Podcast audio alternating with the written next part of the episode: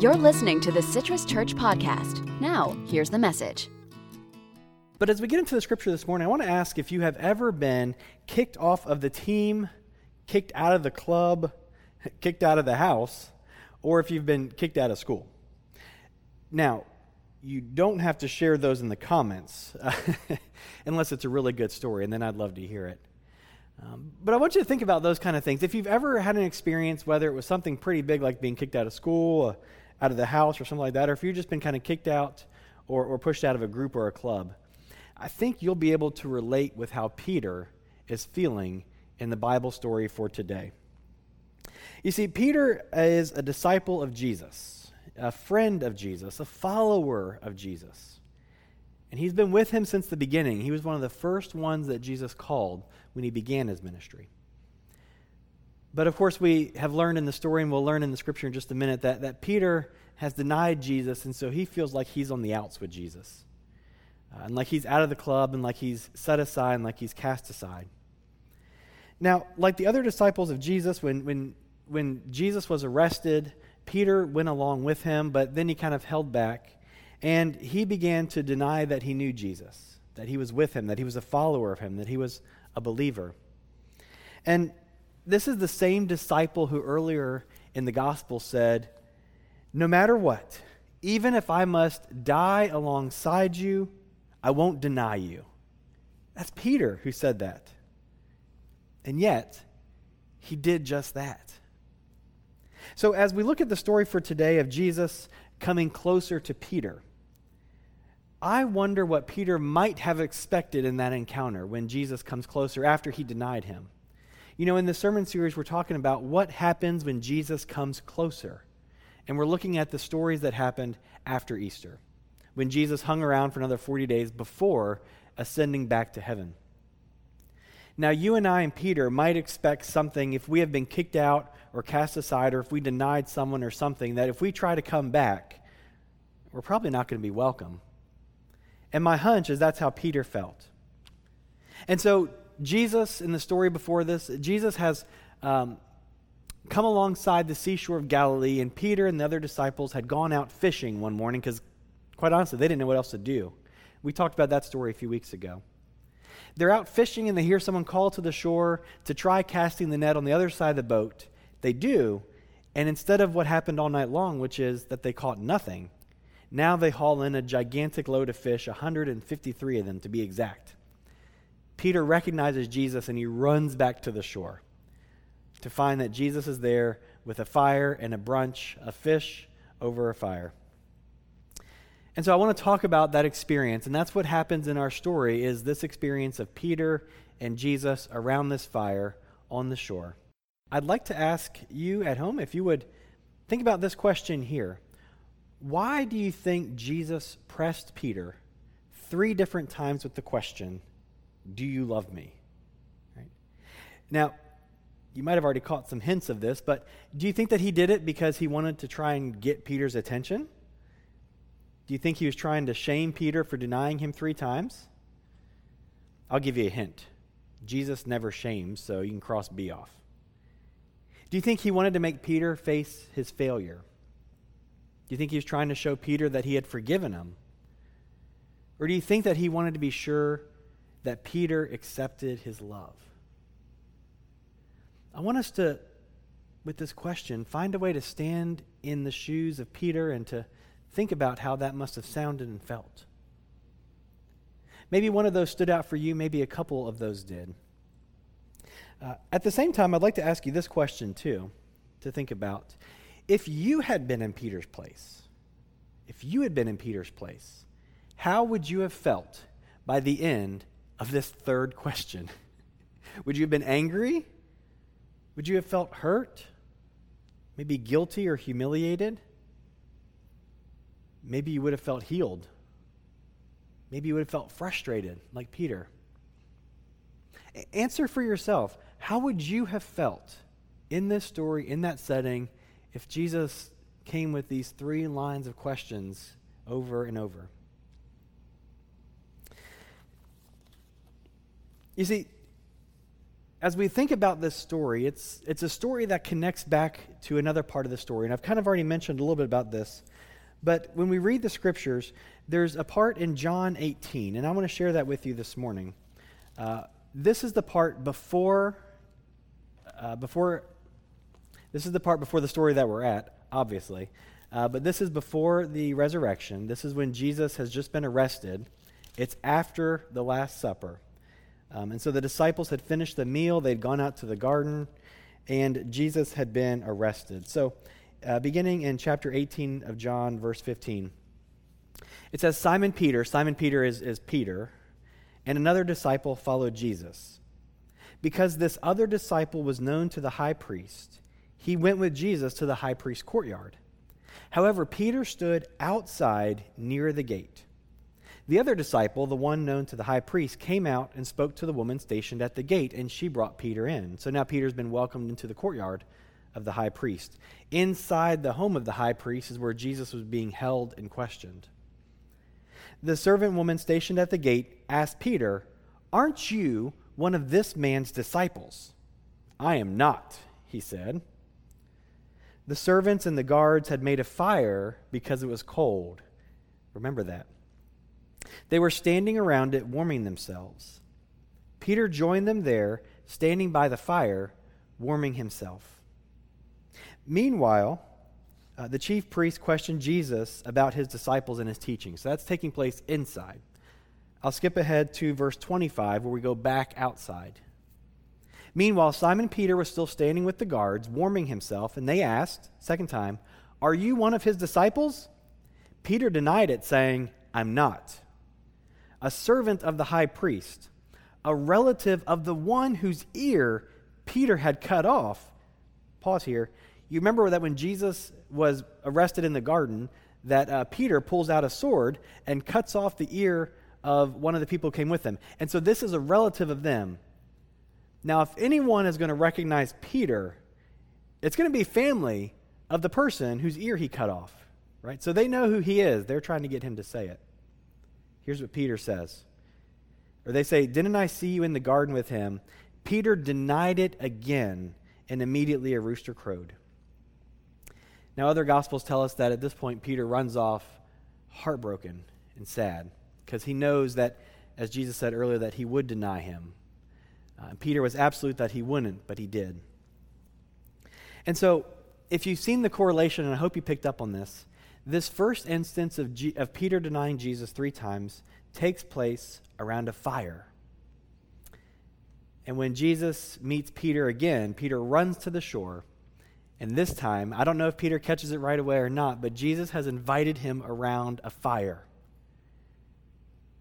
And it's a reminder to him that what was done will be forgiven.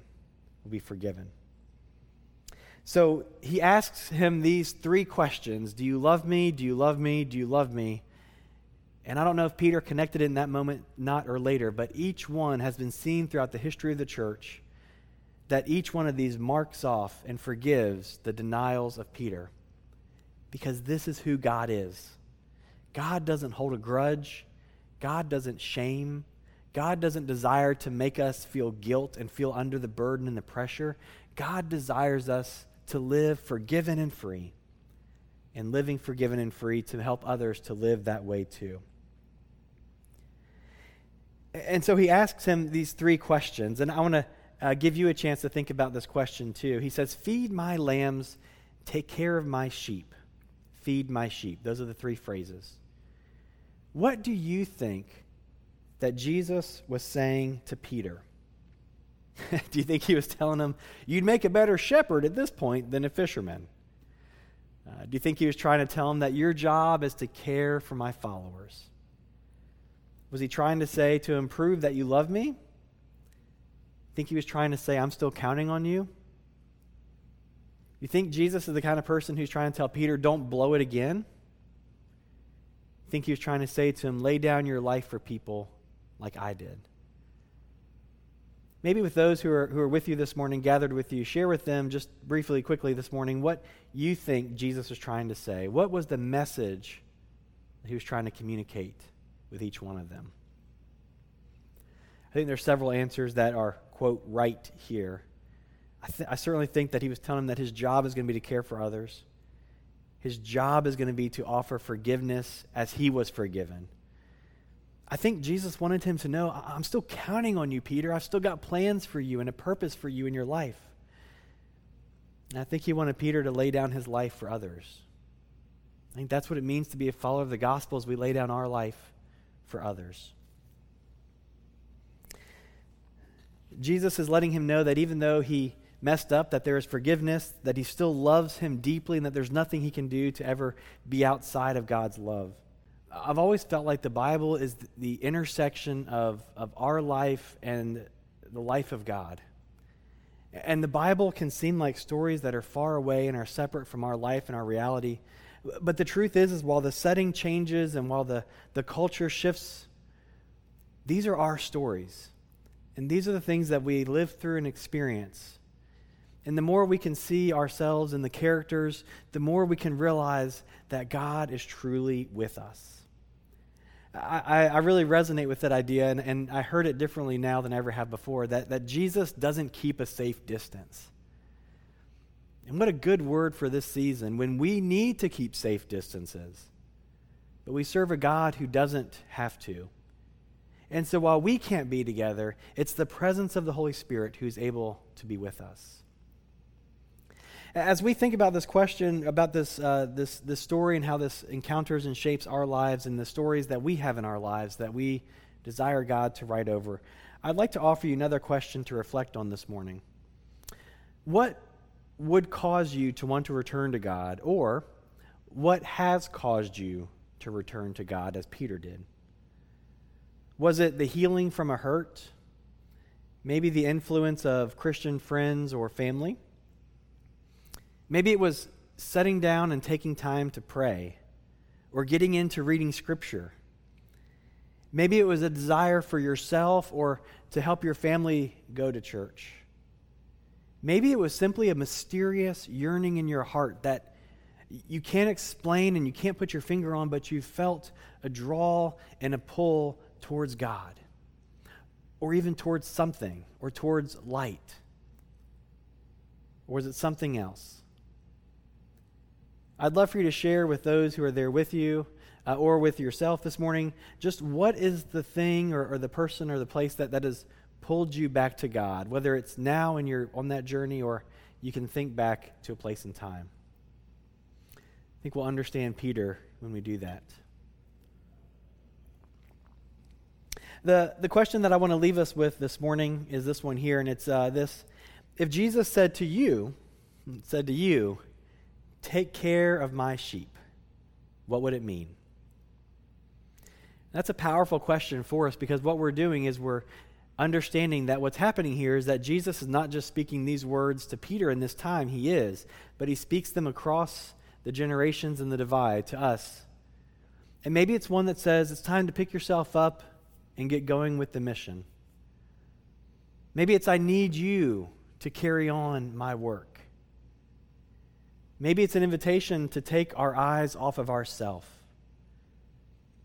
Maybe it's to do something about someone else's needs. Or it's to use the gifts that God has given to you in service of others.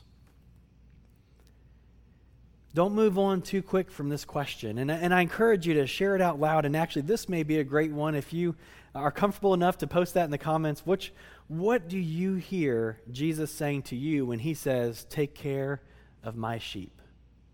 Take care of my sheep. I'd love to know what that looks like or maybe how you interpret that and live that out in your life. Because just like Peter, God isn't done with us just because we mess up. and thank God for that, right? Thank God for the reality that just because we get it wrong, God doesn't give up. God is taking the stories of our lives, and he, God is writing his story right into the fabric of our lives. And maybe you never believed that God wanted to do anything with you or, or wanted anything to do with you. Maybe the idea that God has a purpose and a plan for your life is a foreign concept. Or maybe you look around at the world as it is and you realize that this is not what God intended for the world. That there is injustice and that there are places in this life and in this world that we know are broken. And you just feel a heart and a passion to do something about that. That is God's Spirit at work in you. And walking around unforgiven or feeling like we've upset God or like we've messed something up is the surest way to shrink back from all that God has called us to do. So, this morning, perhaps the most important thing that we need to know in order to move forward with what God has called you to do and me to do is to know that in Jesus Christ, you are forgiven. Don't let those words pass you over too quick. That in Jesus Christ, you are forgiven. If this was a communion Sunday, you would repeat those words back as a way of saying it to yourself because it's one thing to hear it, it's another to say it. So I'd love you at home just to, to repeat those words with me. You are forgiven. I am forgiven by Jesus. New life begins when we can accept that for ourselves. And so I thank you for those who, who have shared in the comments uh, a yearning in your heart uh, for God never to let go uh, to, take, to take our eyes off ourselves and to use the gifts that God has given to us. God gives each one of us a gift and a call. Thanks for listening. Make sure to visit our website, citruschurch.org. If you found refreshments in this message, share it with a friend. And hey, God loves you.